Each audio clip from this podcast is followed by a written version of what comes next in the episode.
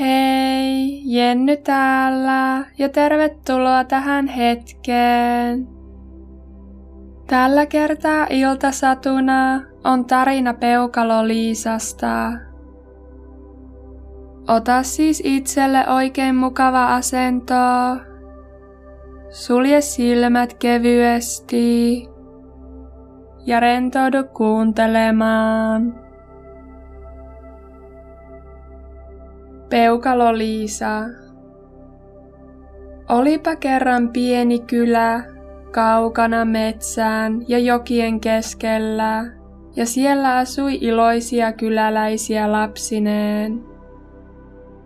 Kyläläisten joukossa olivat mies ja vaimo, jolla ei ollut omaa lasta, ja se suretti heitä. Vaimon ollessa yksin salaperäinen noita toi hänelle erikoisen kukan siemenen. Noita lupasi, että jos vaimo istuttaisi siemenen kukkaruukkuun, niin häntä odottaisi yllätys. Vaimo meni kotiin ja istutti siemenen suureen ruukkuun ja kasteli sitä samoin kuin muitakin puutarhansa kukkia. Ruusut olivat värikkäitä ja kauniita. Ruukusta kasvoi kuitenkin ruusun kukkiakin kauniimpi tulppaani. Vaimo antoi tulppaanille suukon, ja yllättäen sen terälehdet aukesivat paljastaen kukan keskeltä pienen, vain peukalon mittaisen hennon ja suloisen tytön. Vaimo ja mies olivat ilosta suunniltaan, ja he ihailivat peukalo Liisan tanssia. Vuoteeksi he toivat tytölle pähkinän kuoren ja peitoksi ruusun lehden. Yöllä peukalo Liisan levätessä Loikkasi ilkeä sammakko mummo sammakko poikansa kanssa peukalo Liisan vuoteen luo, ja veivät hänet puutarhasta taikajokea pitkin pesäänsä. Peukalo Liisa heräsi hämmästyneenä, eikä tiennyt, missä oli. Pian sammakkopoika kosi Liisaa morsiammekseen mutta hän kieltäytyi ja alkoi itkeä murheellisena. Joessa uiskentelevat pikkukalat kuulivat Liisan itkun ja pelastivat Liisan pois, kuljettaen hänen pähkinäkuortaan ylävirtaan. Keinuessaan joella Peukalo Liisa näki kauniin perhosen lentelevän ja ihaili sitä, Perhonen auttoi peukalo Liisan pois pähkinän kuorelta ja auttoi Liisaa seisomaan pelkällä lehdellä. Liisa sitoi vyönauhansa perhosen ympärille ja niin he kiisivät virran mukana nopeammin. Kohta iso turilas pörräsi paikalle katsomaan Liisaa ja perhosta ja ihastui Liisaan niin, että nappasi Liisan lehdeltä ja vei hänet hurjaan turilaistanssiin. Tuulen vire vei perhosen mukanaan.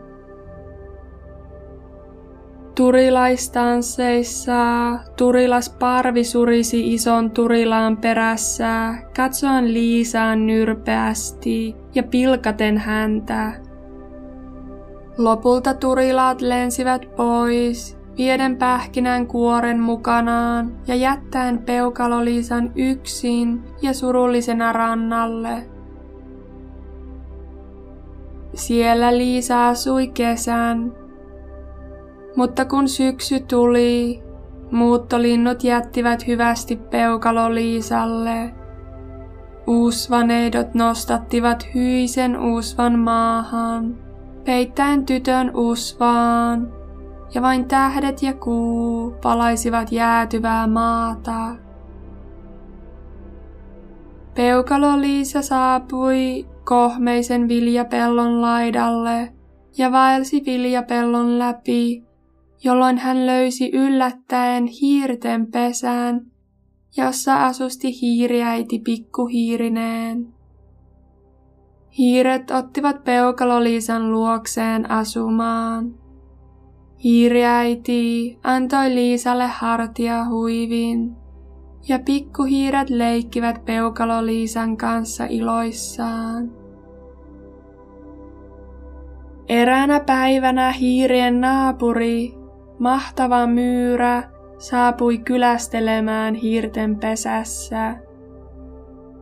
Myyrä mahtaili kiiltävällä mustalla samettiturkillaan.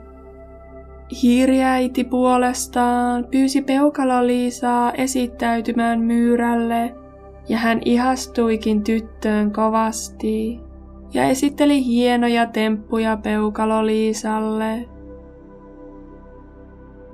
Hiiriperheen ja Liisan ollessa saattamassa myyrää kotiinsa tunnelia pitkin, he törmäsivät kuolleeseen lintuun maanalaisessa käytävässä.